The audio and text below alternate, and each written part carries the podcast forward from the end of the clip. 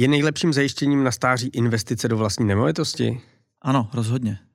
Dnes si budeme povídat o tom, zda jsou vedlejším efektem příjemného bydlení ve vlastní nemovitosti i bezpečně uložené peníze. Já jsem Aleš Rod. A já jsem Michal Jalovecký. A tohle je podcast ekonomických staveb. Michale, začněme hned z ostra. A sice covidem. Eh, Ač se uvažovalo o tom, že covid růst cen nemovitostí přibrzdí, tak se to nestalo. Naopak, na cenách nemovitostí a nejenom těch rezidenčních nemovitostí ve velkých městech vidíme, že v době pandemie covidu růst cen nějak neutlumil, naopak ten růst je razantní. Znamená to, že covid změnil vztah lidí k nemovitostem? Co si o to myslíte? Rozhodně, rozhodně změnil. Hlavně bych řekl, že uh, po letech uh, takových těch dobrých časů, kdy v podstatě uh, všechno jako jelo tak, jak má po kolejích, a, a vlastně jsme si všichni zvykli na to, že se vlastně nemůže nic zásadního stát, maximálně při nějaká drobná krize, tak a bylo vlastně jedno, jestli ten člověk bydlí, bydlí v mé vlastní nemovitosti nebo jestli bydlí v nájmu, tak ten, ten covid nás hodně posunul, posunul nás jednak mentálně a ukazuje se, že nás posunul i, i v podstatě ve vnímání finančním. Mm-hmm. Z hlediska nemovitostí jako, jako majetku a, a nějaký jakoby investice.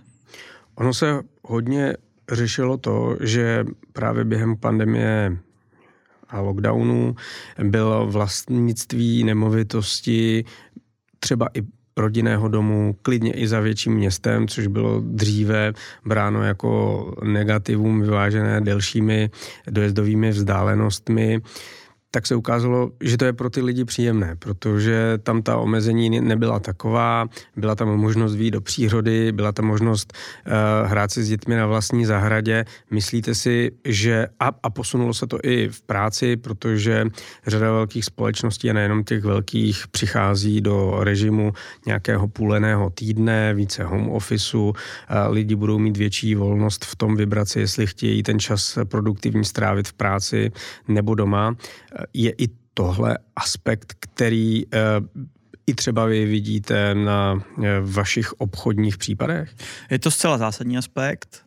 Eh, lidi si v lockdownu uvědomili prostě, že žít, žít ve 2.1.3.1 prostě s dvouma dětma a u toho pracovat jako není vůbec nic snadného. Uh, ty děti vlastně jste nemohl v některým, v některých momentech vůbec ani vypustit ven, třeba hrát si někde, někde, někde okolo paneláku, řekněme.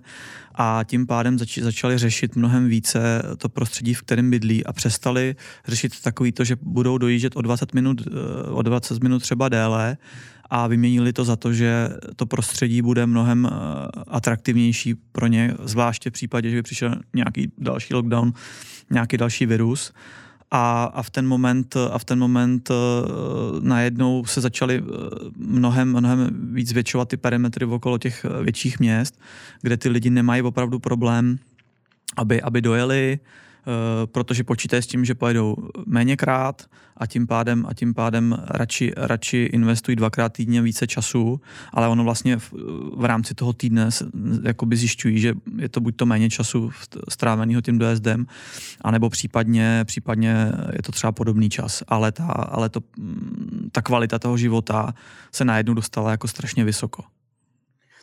Ono se to projevuje na těch číslech. Já jsem si vyjel nějaké statistiky meziročních růst cen nemovitostí eh, v Praze 17%, eh, což je nesmírně vysoké číslo. Ale pro posluchače může být překvapivé, že ten růst se velmi dramaticky přelévá i do ostatních měst. V Ostravě růst 38%, v Hradci Králové 30%, v Ústí nad Labem se od roku 2018 zvýšily ceny nemovitostí o 118%. Zřejmě to znamená, že se nejenom ti obyvatelé, kteří v těchto eh, regionech bydlí, eh, přiklánějí k vlastnickému bydlení, ale dost možná tam sledujeme i přeliv lidí z těch velkých měst, kteří začínají eh, nabývat dojmu, že v těch velkých městech nebudou muset trávit tolik času a že je pro ně rozhodně levnější koupit si nemovitost za polovinu nebo často až třetinu ceny v kvalitě, na kterou by ve velkém městě nikdy nedosáhli a pak buď dojíždět nebo pracovat distančně. Určitě jo, já bych do toho hnedka ještě jako řekl takovou jednu klasickou věc, kterou třeba eh, si lidi jako, jako na první pohled neuvědomí nebo to nesledují jako my, kteří jsme v, eh, soboru. V podstatě, v podstatě podstatě nastala tu i další jakoby situace, protože dříve Eh, když jste chtěl dům, eh, řekněme dál od Prahy nebo od většího města, tak ta banka se na to jako dívala opravdu jako velmi špatně. Ona řekla, no ale když by vy budete mít problém a my budeme řešit prostě, mm, jako budeme muset řešit tu vaši hypotéku, protože vy nebudete splácet, aby jsme to prodali, tak my to tam a tam neprodáme, protože toto je v podstatě v vozovkách jako díra. Jo ale ono se to vlastně dneska i tohle otáčí. To znamená, to znamená eh, na jednu stranu ty pozemky mm, rostou o něco pomalej, ty takový ty, mm, řekněme, dál od velkých měst. To znamená, je to řešení, ale vlastně se to zároveň protíná s tím, že eh, lidi chtějí ten klid eh, a a jdou, a jdou po z těch jakoby samotách v úvozovkách. Jo. Takže, takže ať už, a nemusí to je třeba pro bydlení, ale mm, i pro třeba pro nějaký bydlení jako druhýho řádu, eh, v podstatě řekněme víkendový, který se ale v době lockdownu velmi často stalo prvním bydlením, to mhm. znamená, že se to úplně otočilo. A, a to je vlastně jakoby další sekundární jev, že rostou i ceny, rostou i ceny uh, těchhle z těch pozemků, který dřív v podstatě, anebo i třeba, můžeme se bavit i o tom sekundárním trhu nemovitostí, který vlastně třeba byly na nabídkách realitek jakoby roky a nebylo, nebylo to vlastně šance prodat byť to bylo za směšný peníze. Dneska to stojí pětkrát, sedmkrát, mnohokrát i vícekrát tolik a, a, a v podstatě zájem o to jako je jako okamžitý a cokoliv se objeví ta, a je to zajímavá lokalita, tak eh, to, že to je 50 km od velkého města, nikdo neřeší. Mm-hmm. Než se dostaneme k tomu samotnému jádru, to znamená nemovitosti jako investice, a bavíme se tady tak trošku trendově, filozoficky, tak jsem se ještě chtěl pobavit o jednom aspektu. A sice, že v době před covidem jsme tady vnímali jakýsi mezigenerační střed názoru na bydlení.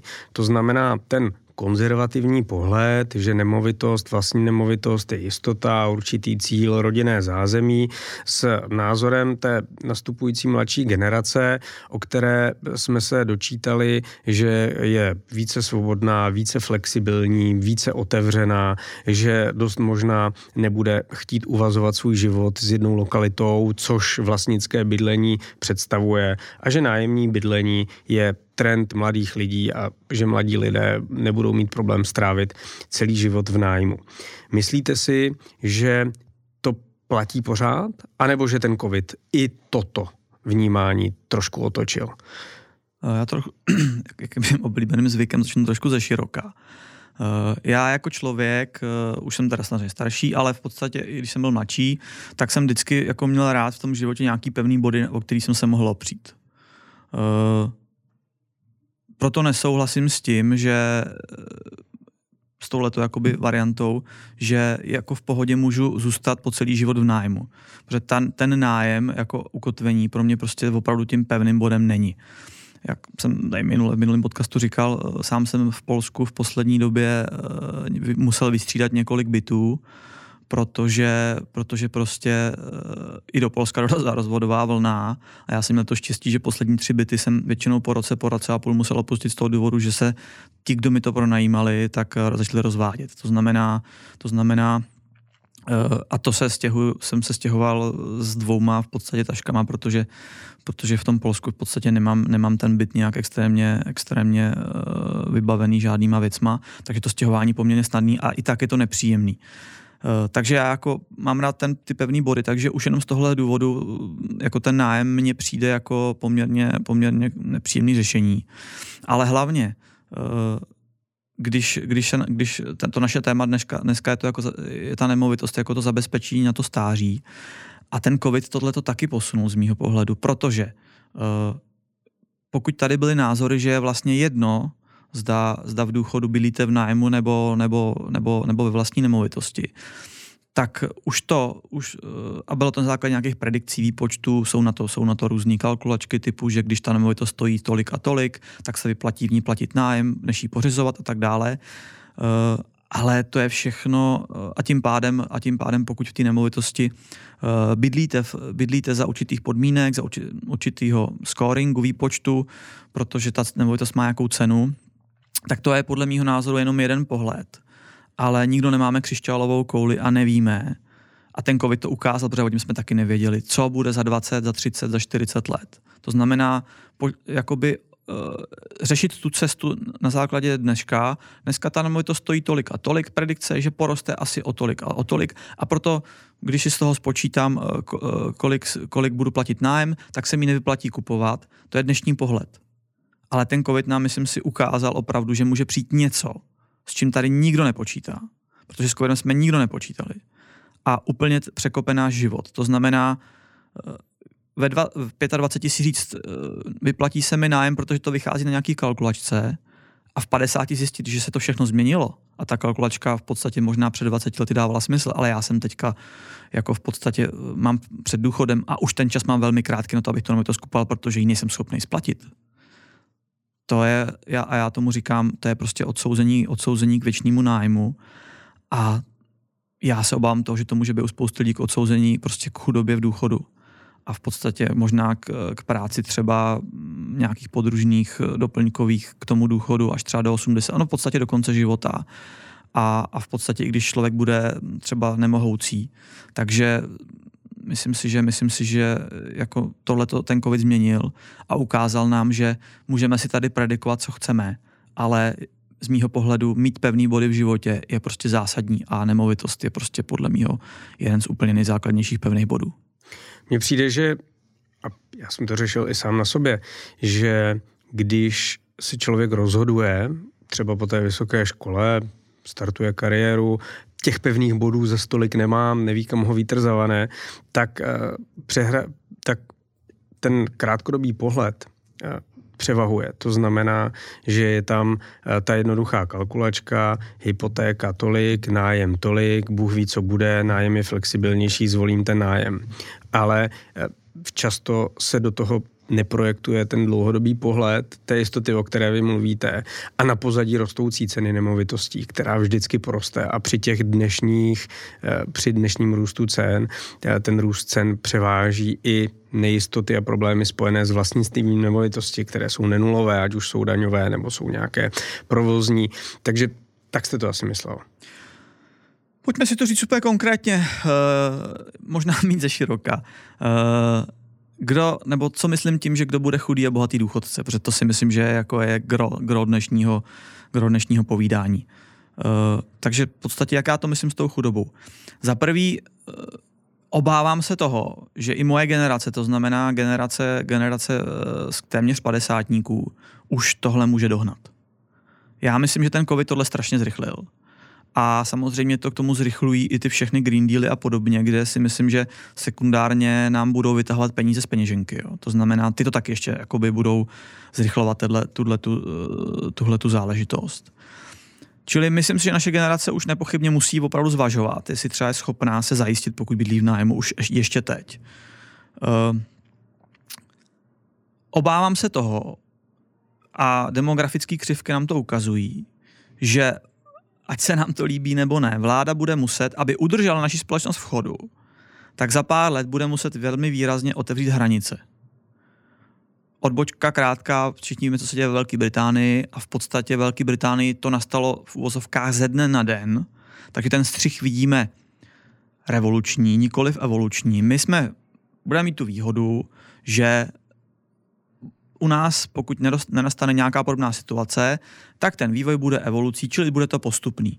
Ale to i nadále směřuje k tomu, že demografická křivka nás dohání a dožene a mým odhadem je, že nějaké 2 miliony přistěhovalců budeme muset pustit k nám na ten trh, aby jsme tu společnost udrželi vůbec v chodu. To znamená služby, no to, co vidíte v té Velké Británii, aby jsme prostě měli potraviny aby, eh, v obchodech, aby jsme měli prostě uh, palivo v, uh, na benzinových pumpách a tak dále, tak dále, nebudu zabít do detailu. To ale přinese další tlak na bydlení ten tlak na bydlení, prostě ty lidi, kterých sem pustíme, budou muset někde bydlet. Ti lidé prostě, pokud, oni nebudou chtít sem přijít, uh, tak jako to bylo třeba v, v Anglii, kde já mám prostě známý, že tam ty Poláci opravdu třeba jeli na, na rok, na dva, na tři, pracovali ve službách, stačily jim ty peníze, byly na ubytovnách. Myslím si, že obecně ta generace eh, těchto lidí, eh, v kterým třeba dneska, dneska, eh, dneska dorůstají té plnoletosti a bude jim za pár let 20, 25, 30, oni budou chtít plnohodnotně žít Ne, ne, ne, ne pouze vydělávat tady peníze. To znamená asimilovat se tady, přemístit se sem a tím pádem bydlet. Ale tady samozřejmě ten, bude, bude nadále stoupat tlak na to bydlení, protože oni budou moct bydlet pravděpodobně jenom v nájmu. Pokud Česká národní banka a obecně banky nezmění systém uvěrování, tak tito lidé vytvoří další tlak na ceny bydlení, protože budou bydlet v nájmu. Velké firmy, které už tady dneska vstupují, jako Heimstaden, prostě budou nadále skupovat velká portfolia bytů. Takže já vůbec nečekám to, že by měli nájmy někam klesat. A opravdu čekám i nadále trvalý růst. Čili i když se vám dneska zdá, že nemovitost není úplně levná a myslíte si, že to třeba bude klesat, dejte na mě, nebude. Už to jenom poroste a budeme se bavit jenom o to, jestli to meziročně poroste o 3%, o 5, anebo o 10, nebo o 20. Prostě poroste to. U toho bych se eh, rád zastavil, protože mezi některými ekonomy převládá ten názor dočasné bubliny a to, že ta domácí poptávka, která je neuspokojená, a už jsme tady povídali o tom, že do Prahy se za uplynulou dekádu přestěhovalo zhruba jedno, jeden liberec, jedno velké krajské město a další by rádi chtěli, ale nemohou, tak dojíždí nebo bydlí v nájmu za Prahou, ale ten jejich vysněný byt nebo dům v Praze by samozřejmě brali, pokud by na to měli peníze. Takže se saturovat tuhle domácí poptávku při nějakých krocích, které uleví regulaci výstavby a zachrlí eh, trh novými byty, takže to prostě podaří dohnat, stabilizovat, takže se to někdy zastaví. A to, co vy naznačujete, a dává logiku, znamená, že ta poptávka kvazi domácí těmi eh, imigračními kanály eh, poroste pořád. No je to, je to přece logický, ne? Doba dožití se prodlužuje. Asi se prodlužovat bude. V podstatě ty lidé musí někde bydlet a tím pádem se obrat nemovitostí, čili někdo zemře, někdo po něm nastoupí, bude výrazně prodlužovat.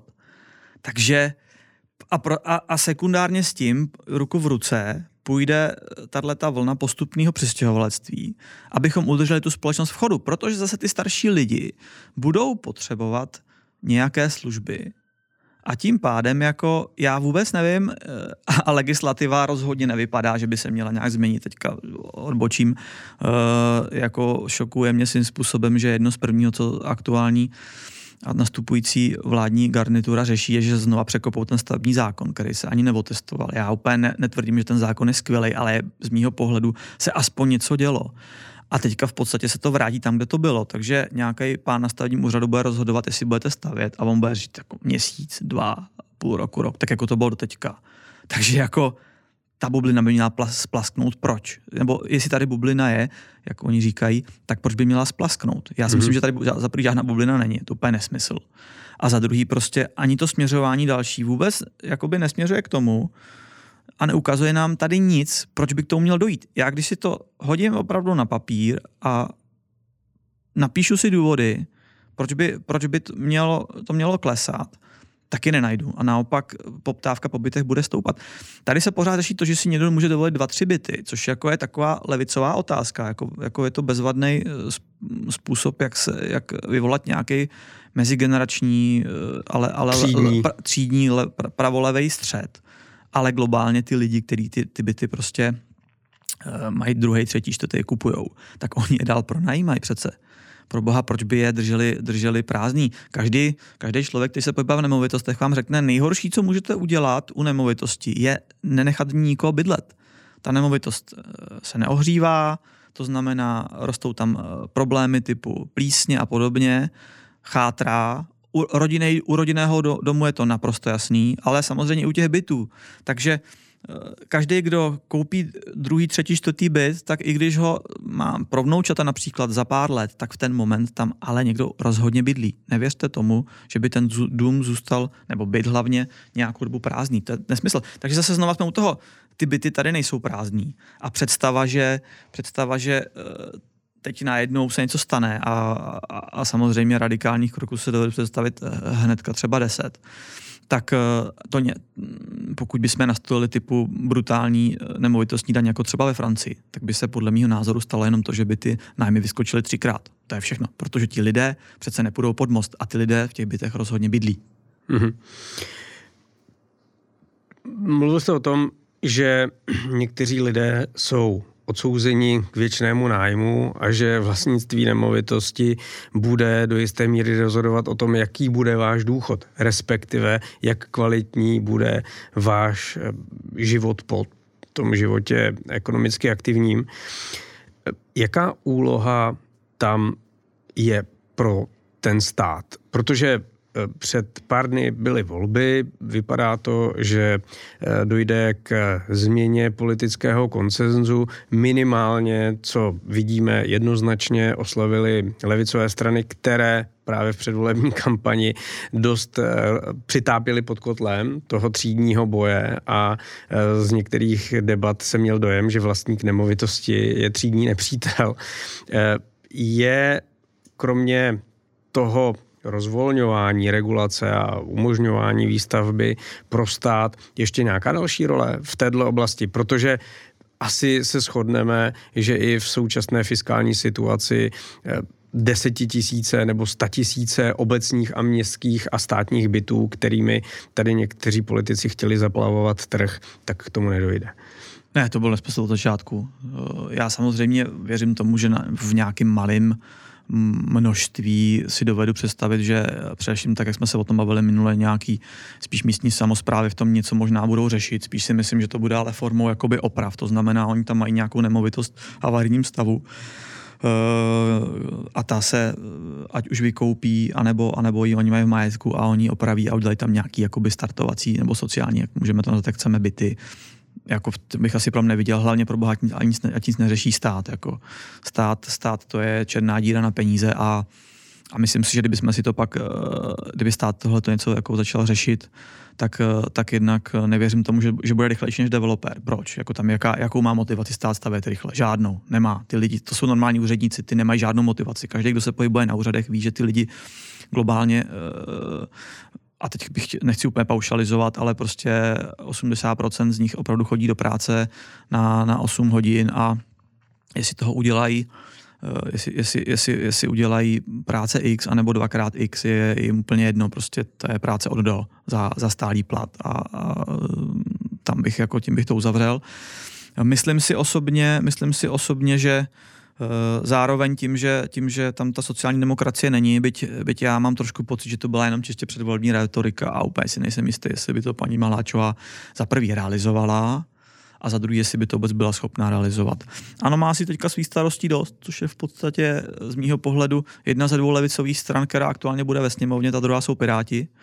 To znamená, ano, má, eh, ano, má teďka svý, svý problémů dost, bude si řešit asi kandidátu na prezidenta, takže si myslím, že Eh, a k tomu energetickou krizi eh, ještě chvilku, než, to, než, než, než, se to, než, se, než povstane nová vláda. Piráti to samozřejmě vykřikují dlouhodobě. Byl to podle mého názoru jeden z důvodů, proč mají dneska čtyři poslance, ač, ač oni to svádí na kroužkování, tak eh, z mého pohledu z mého pohledu, aspoň v mém okolí, tak eh, ta informace, proč, eh, proč eh, Piráti nebo Piráty volili lidi tak, jak volili v mém okolí, nebo nevolili hlavně teda spíš ty, co třeba chtěli volit, tak, mm, tak ten důvod byl právě toto strašení znárodňováním, vyvlastňováním a podobnýma nesmyslama. Prostě stát, stát nemá rozumnou koncepci důchodovou a ta nemovitost prostě je jistota, jak jsme si to řekli minule, prostě mm-hmm. je to mhm. statek, který nezmizí, jeho omezený počet eh, jakoby na, na planetě a, a je to prostě jistota a nemusíte, být žádný, nemusíte mít žádného fištrona, když investujete do akcí, tak je to práce, a nevím, jestli ale investujete do mhm. akcí, mm já jo, tak jako je to prostě práce, musíte to mm-hmm. sledovat, je to v podstatě eh, na pravidelné bázi sledovat společnosti, do kterých jste investoval, abyste čas v případě eh, vystoupil nebo, nebo, nebo, nebo přečekal eh, nějakou krizi. Nebo věděl aspoň důvody, proč vaše akcie klesá, ta nemovitost prostě tam klesat nebude a, a opravdu tím nákupem pro nájemem to máte vyřešený a pokud vysloveně netrefíte na nájemníka, který by byl opravdu jako, jako, jako darebák a vandal, tak, tak vám vlastně nic, nic hrozného extrémně nehrozí.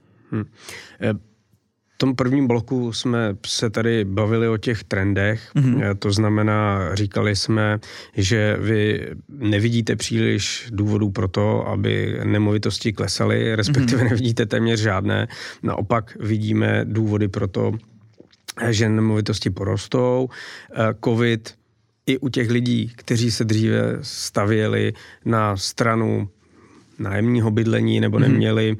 tak silný názor, tak ten názor spíše přehodnotil. Já to vidím i ve mhm. vlastním okolí.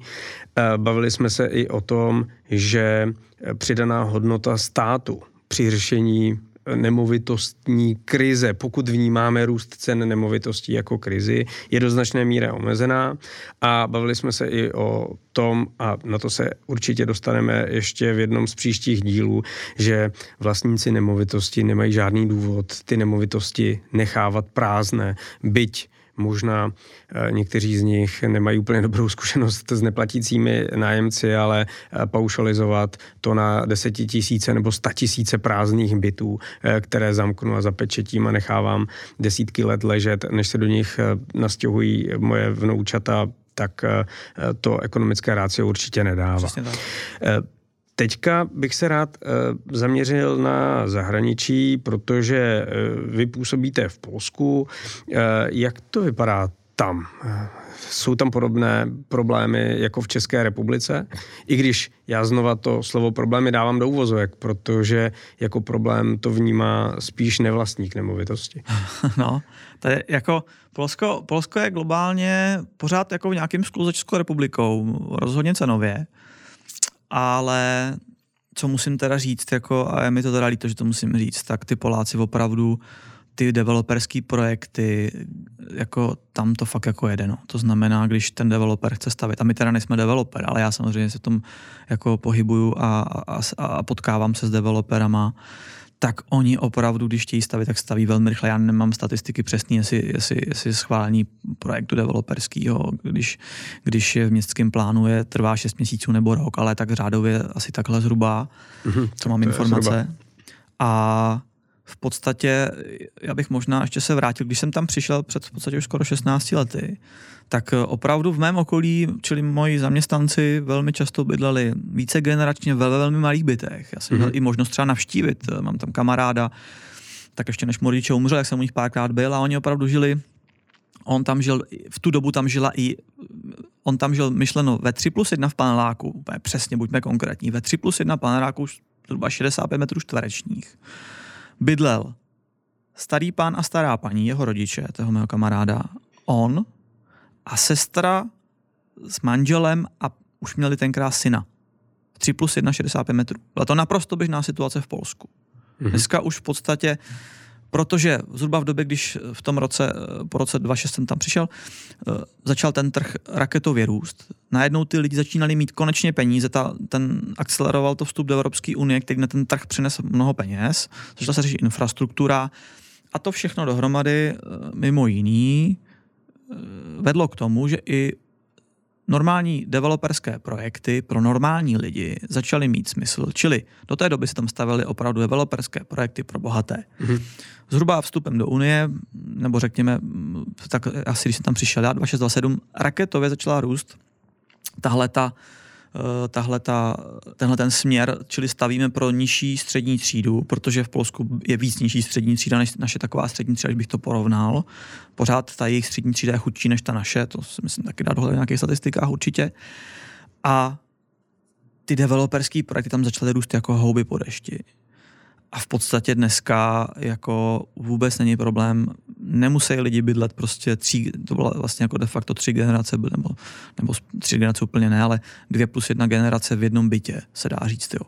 Takže uh-huh. tohle to úplně se za těch 15 let posunulo.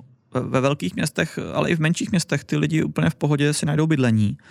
A, a pořád ty developerské projekty i nadále, i nadále rostou, protože samozřejmě v Polsku je, vel, je, je, je někde, někde okolo milion Ukrajinců, pak je tam zhruba asi, co mám informace, nějakých 100-150 tisíc Bělorusů a tak dále, protože oni přesně si tam tu migrantskou jakoby pracovní sílu už dlouhodobě pouštějí, neomezují což jako my ve stavnictví svého času jsme měli opravdu na stavbách, když tam, když tam nějaký naší stavbě byl jako Polák, tak jsme to skoro jako slavili, když jsme ho tam potkali, hmm. protože tam opravdu před covidem jako, jako 9 z 10 lidí na stavbách byli Ukrajinci. Teď je to jinak, v podstatě teď je to otočený, ty bych skoro řekl, že 9 z 10 jsou Poláci, ale hmm. to je jako asi jiný příběh.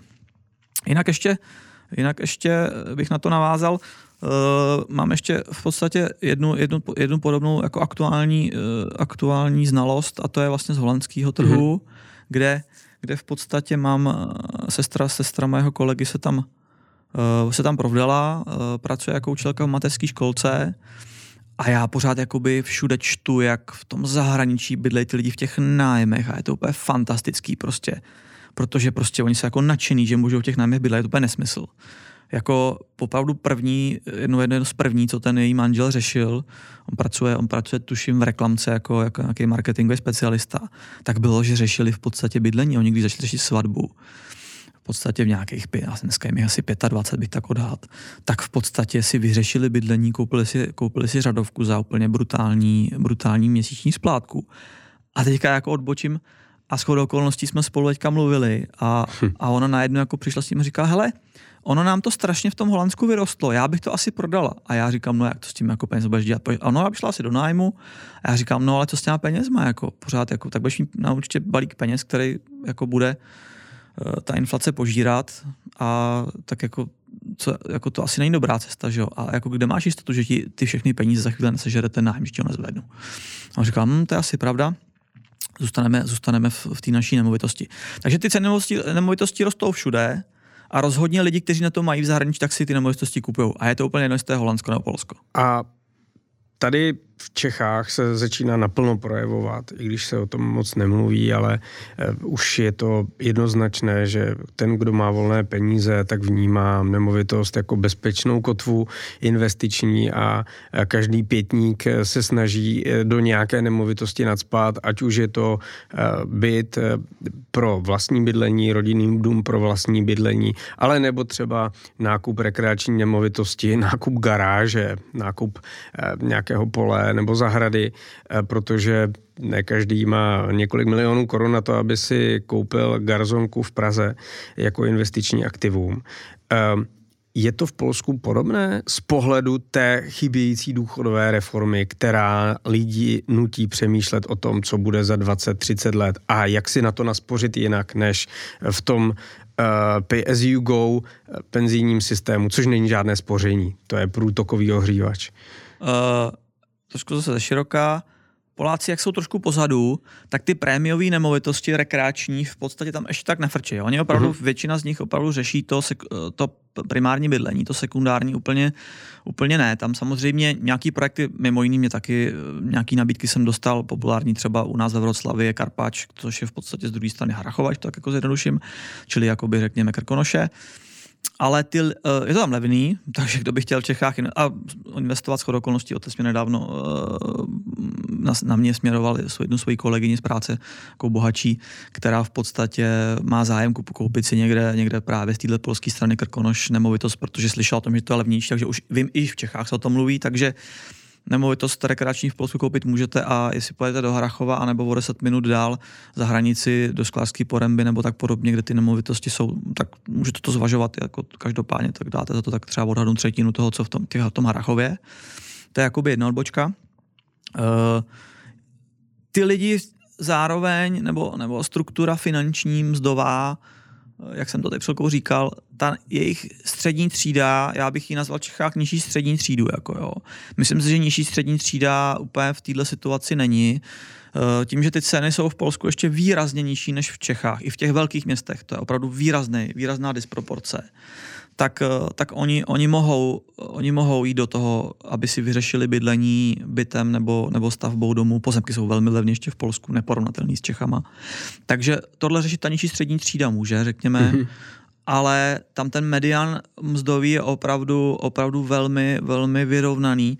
Tam opravdu 85 a 80 lidí vydělává úplně stejnou mzdu a jedno, jaký to je obor což u nás myslím si, že není. A jako ten pruh je velmi úzký. To znamená, mm-hmm. to znamená, když jsme to zrovna řešili, odcházel od nás jeden kolega a, a, a měl, odcházel od nás, my máme ty příjmy poměrně nastavený motivačně, takže jsou poměrně standardní.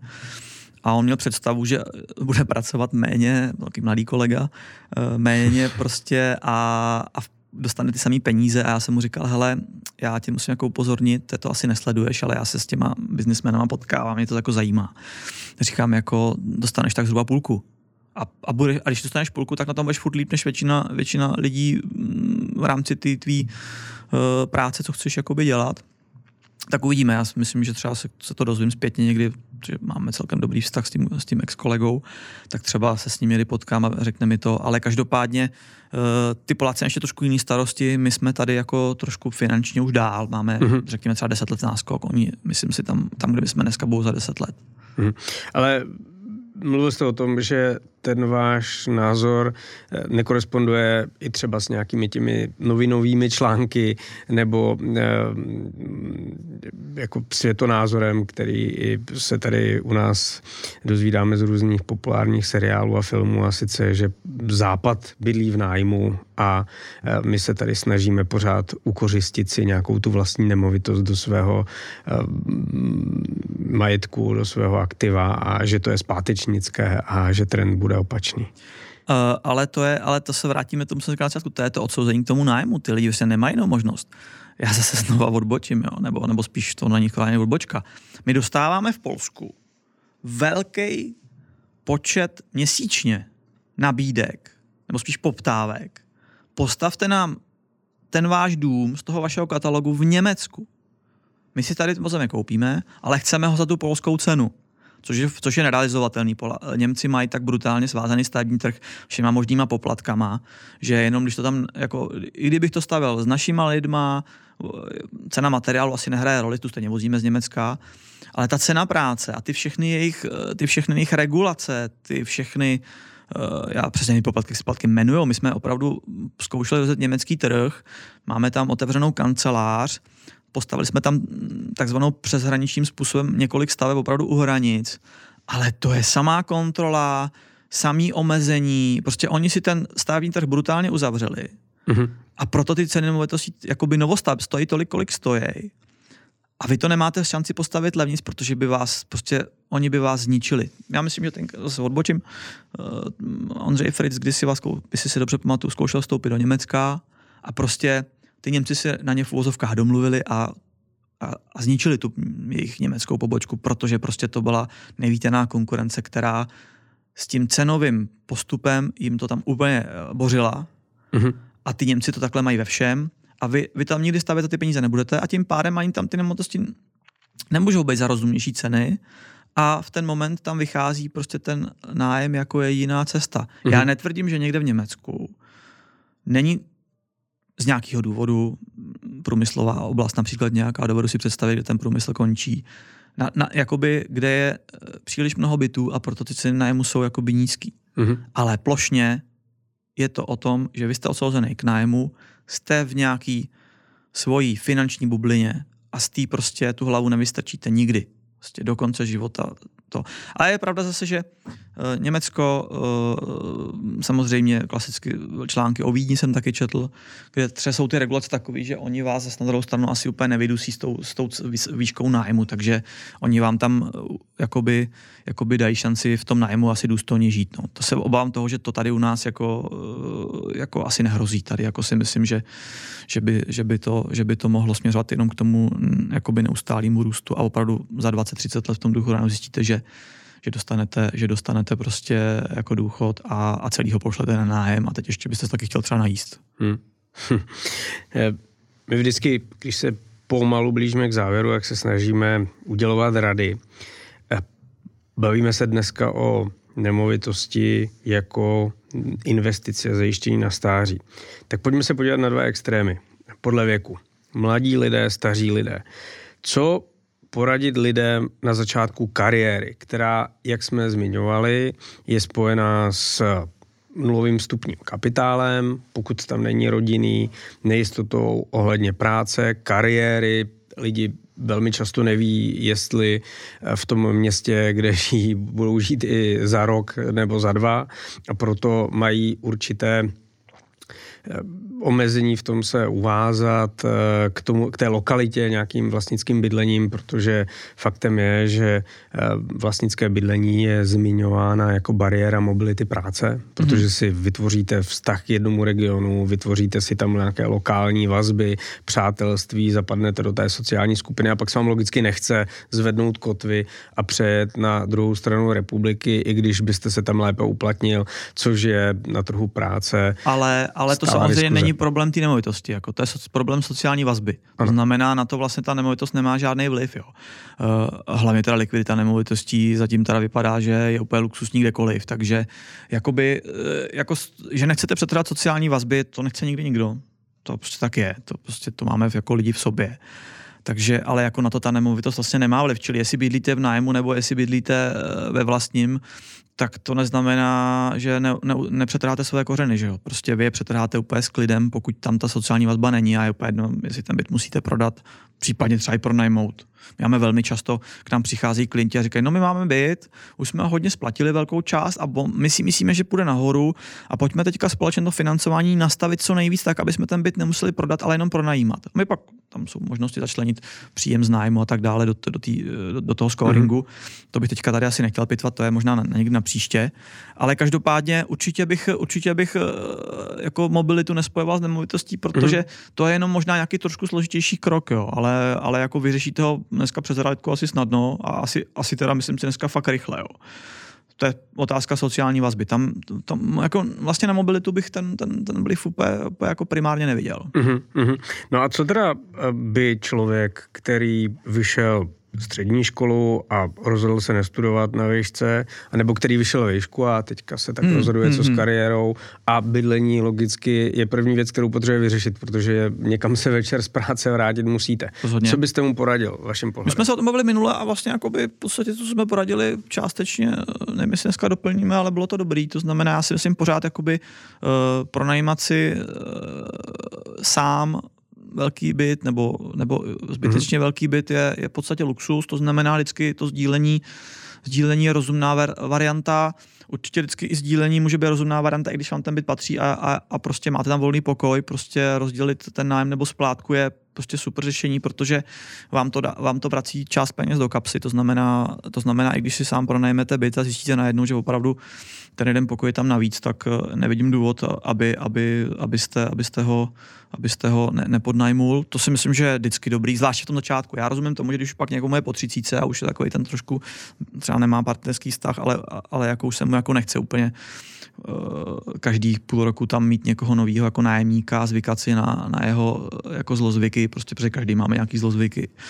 Tak ono většinou to jako mu nemusí být příjemný, ale určitě přesně po té škole, kdy si myslím, že ty lidi musí hodně pracovat, mm, aspoň já se na to tak dívám, myslím si, že na tom startu kariéry musíte vždycky, pokud se chcete někam dostat, eh, zvláště třeba nějaký korporaci nebo, nebo, nebo v nějaký solidní firmě, tak, tak musíte předvízt velký výkon eh, a ono vám to pak pomůže k tomu mm, jakoby se posunout, ale je to i třeba otázka sebevzdělávání dalšího, hmm. jako v tou školou to nekončí. Takže ne, ten ne. čas vlastně nemá, jakoby mm, ten čas v té nemovitosti strávený, pokud není lockdown, jakoby eh, je, je, je menší a vy vlastně tak úplně v pohodě si myslím, že můžete to určitý nepohodlí s tím, že tam máte ten cizí element v tom, tom bytě jakoby sdílet. No. Hmm. To je určitě jako nej, největší, největší rada, protože uh, kromě toho, co jsme říkali minule, plaťte své účty včas, abyste měli dost dobře nastavit finanční scoring. Uh, říkali jsme minule, tu otázku, že hm, plaťte si třeba stavební spoření nebo část peněz investujte, abyste si vytvořili vstupní polštář do třeba koupy nemovitosti, to všechno platí, to tak mm-hmm. prostě je.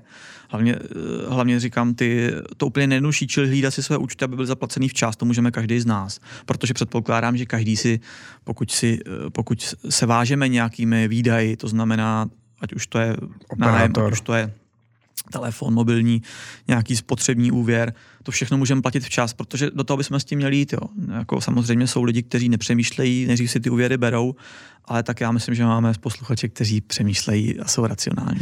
U těch mladých lidí je navíc v České republice nebo v zemích jako Česká republika výhoda, že na startu kariéry nejsou lidé zatížené, zatížení půjčkou na studia. Pokud studují na státní eh, škole, která je v úvozovkách zdarma, protože je bezplatná.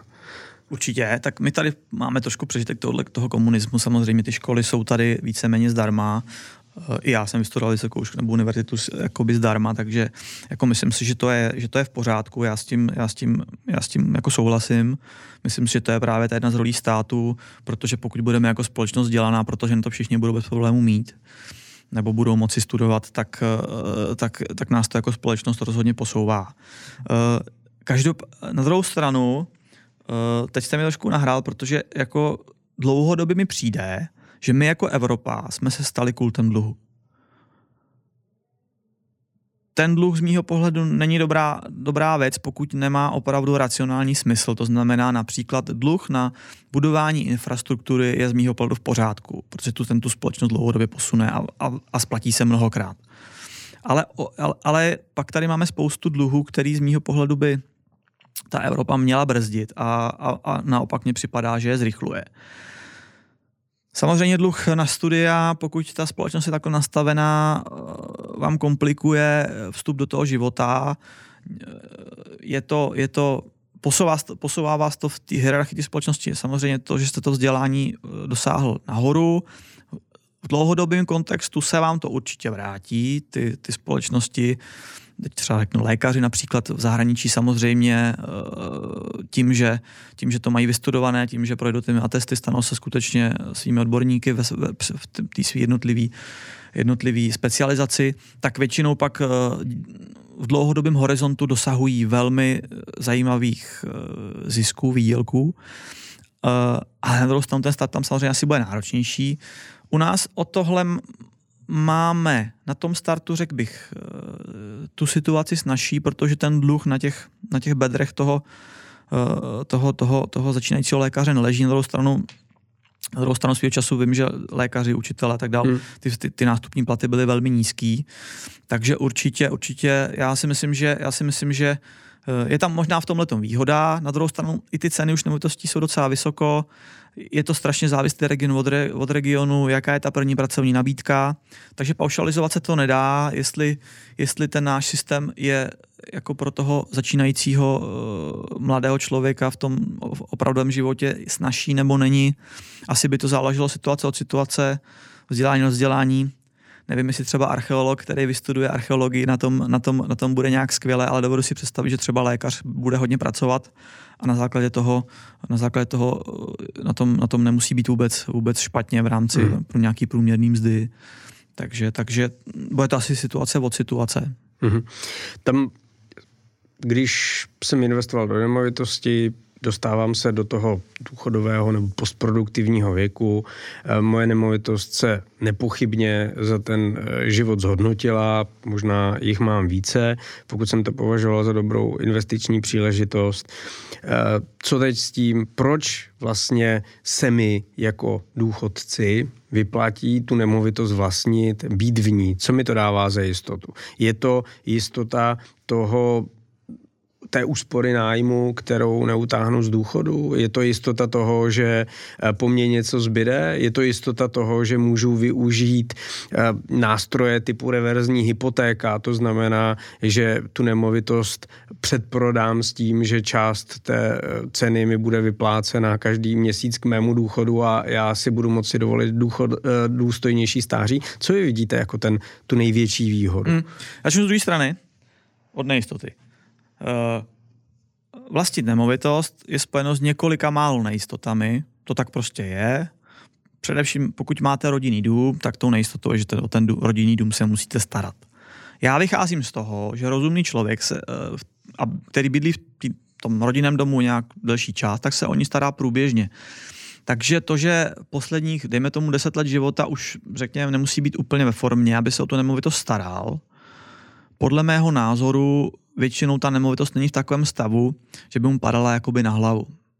Jednotky případů možná jo, ale, ale, ale paušálně si myslím, že tahle ta jediná nejistota, kterou velmi často slýchám a je kterou mm-hmm. někdo argumentuje, podle mýho názoru není vůbec zásadní. My samozřejmě na víc ekonomických stavbách na to máme program, to znamená, naši klienti, když se nás kdykoliv obrátí, že chtějí tu svoji nemovitost po 20 letech cokoliv, nevím, udělat fasádu, opravit podbytí, tak my na to máme program. To znamená, u nás jim napíše mail a pozve se mu manažer stavby, pokud ještě u nás pracuje, pokud už třeba není v důchodu, který tu ten dům stavěl a domluví si u něj prostě jako návštěvu, posoudí tu opravu a, a, a ta oprava se oprava se vyřeší a ten klient eh, si samozřejmě zaplatí, ale, ale i za 20-30 let my, my, my, my, my mu ten servis domu, jak se ten program nazývá, prostě uděláme. Tak to bych jako začal o ty nejistoty, protože podle mého názoru tím ty nejistoty končí. Jako. Mm. Všechno ostatní jsou jenom jistoty. Protože v tom domu musíte topit. Hm, to asi v bytě v nájmu taky. Tam asi jako můžete samozřejmě mít topení vyplý, ale tak to můžete v tom případě i v tom domě. Nevím, jaký by to bylo eh, kvalita života, ale chápu, že třeba lidi nemají peníze na to peníze, tak tam třeba hold, hold sedí v péřovce a ve svetru. Uh, energie elektrická, nevidím tam zásadní rozdíl. Moji rodiče v paneláku neplatí nějak zásadně víc než já za elektrickou energii v rodinném domu, takže platíte v domu v, v nájmu, v bytě v nájmu i v rodinném domu. Takže zase uh, nejistota tohoto typu, všechny nejistoty odpadají. A teď jdeme k těm jakoby, jakoby, jakoby jistotám, To, tady, to tady říkal, já bych se eh, začal třeba o té reverzní hypotéky. Eh, to teďka trošku začal být fenomén, já mám trošku pocit, ale že zatím, co to sleduju, mm, tak eh, ty společnosti, které v dnešní době do toho jdou, tak mi to trošku připomíná, že to je takový ten postup těch, těch, těch, těch jak se říkalo, šmejdů. Mm-hmm. Já bych od toho v tuhle chvíli u nás v Čechách odrazoval. Já vím, že zahraničí je populární, Velká Británie, třeba tam to frčí.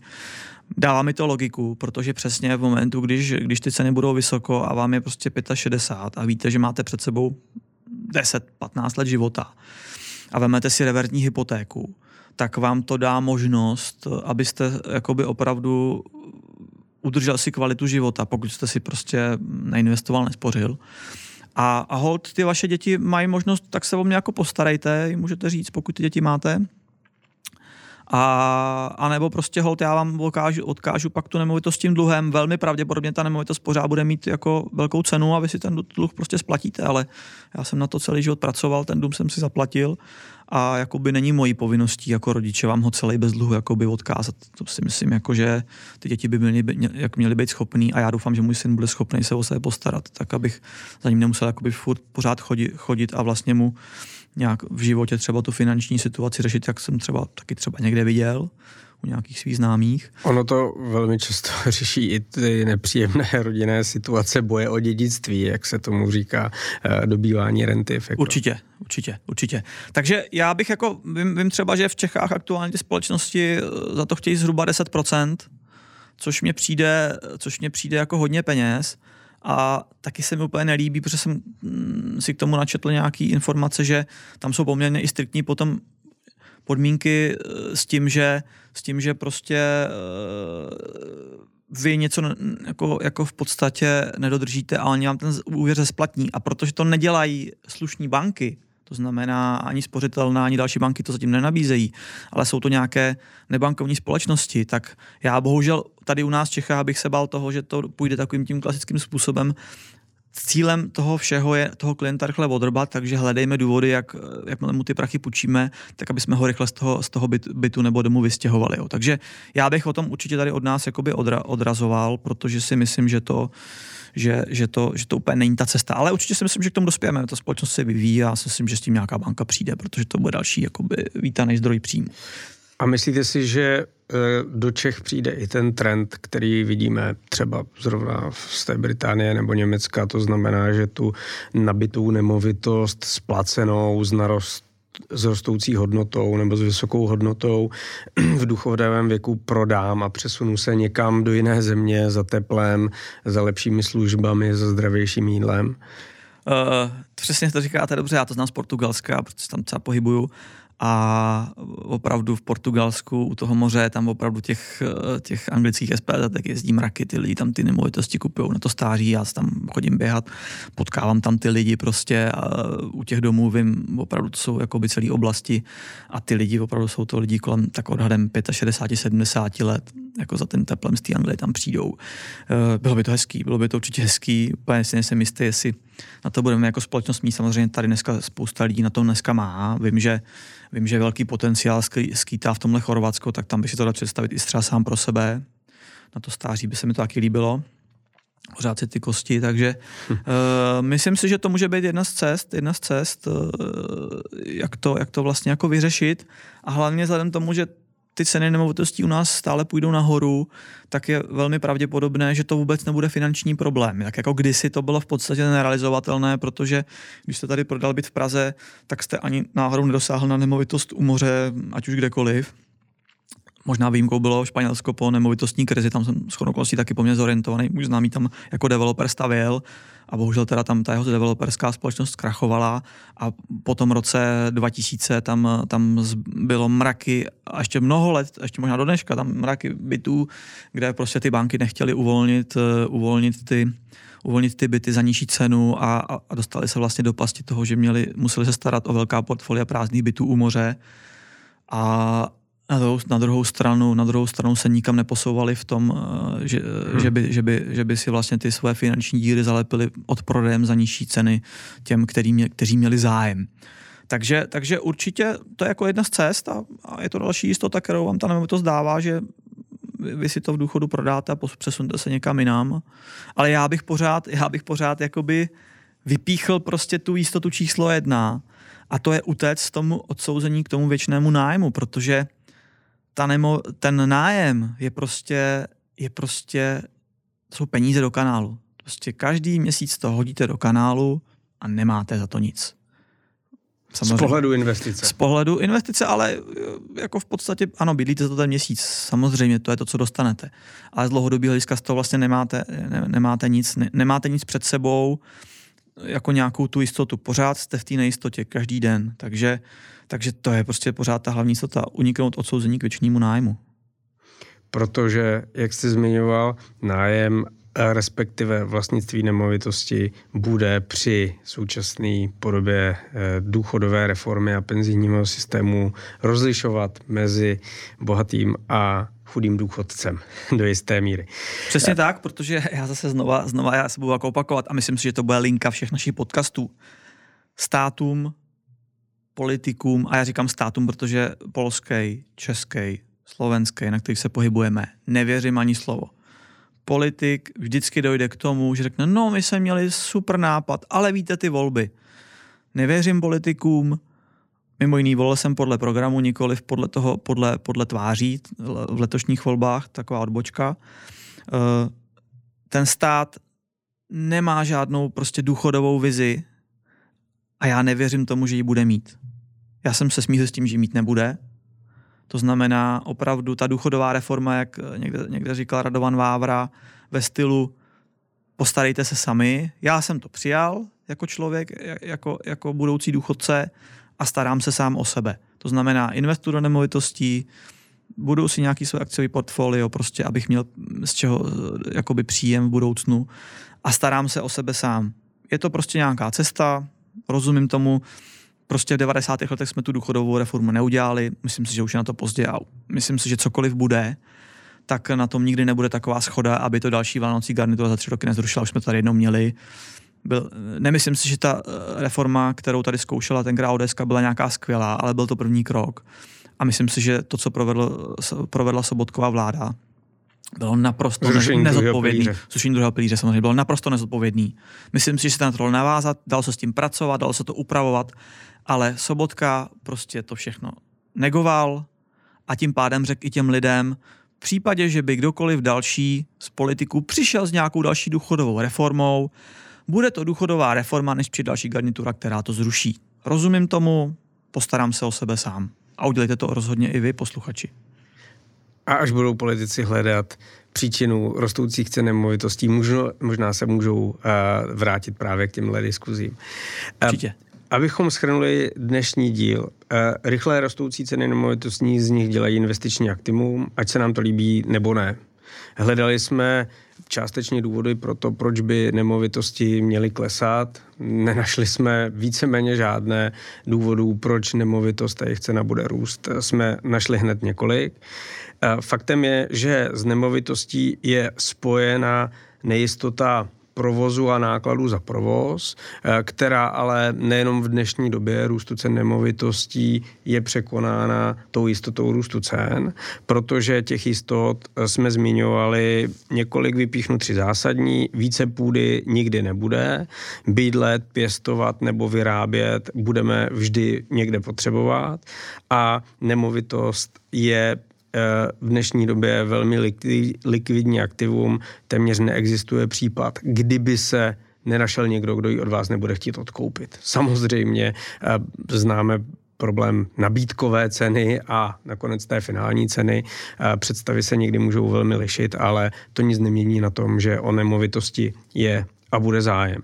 Bavili jsme se o nájmu, který vám dává smysl jako krátkodobé řešení, anebo ta nutnost, mm-hmm. z níž by člověk měl přemýšlet, jestli nedokáže najít způsob, jak se vymanit, protože uh, podle uh, toho vyřčeného názoru právě vlastnictví nemovitosti bude hrát zásadní kotvu blahobytu v důchodu v budoucnosti. A uh, rada univerzální, pokud víte, co život, se životem máte jasno v tom, co chcete dělat a kde chcete žít. Nemovitost je určitě dobrá investice, protože i, jak jsme zmiňovali, těch důvodů, proč by neměla být, i v případě, že se váš světonázor změní a budete se chtít přestěhovat, tak těch moc není. Tu nemovitost vždy můžete prodat Určitě. nebo ji pronajímat dál. Určitě.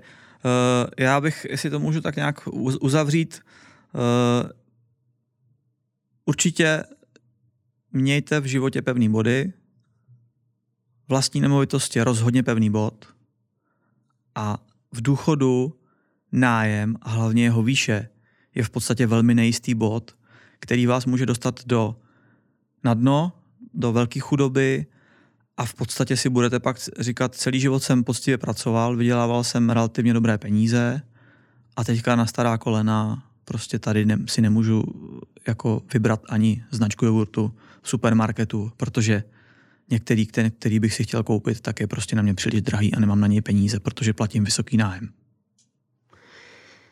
Jsme na konci. Eh, děkujeme vám, že nás posloucháte, že nám píšete vaše otázky, podněty a komentáře na adresu podcast zavináč ekonomické stavby CZ, že jste s náma v kontaktu na sociálních sítích, moc si toho vážíme. Poslechněte si určitě i naše ostatní díly a já se těším na, shledanou a naslyšenou u dalšího dílu podcastu, kde se budeme bavit o velmi aktuálním a třaskavém tématu dřevostavba nebo dům. To bude podle mě hodně zajímavé. Díky a ať se vám dobře bydlí. Hezký den a budu se těšit příště.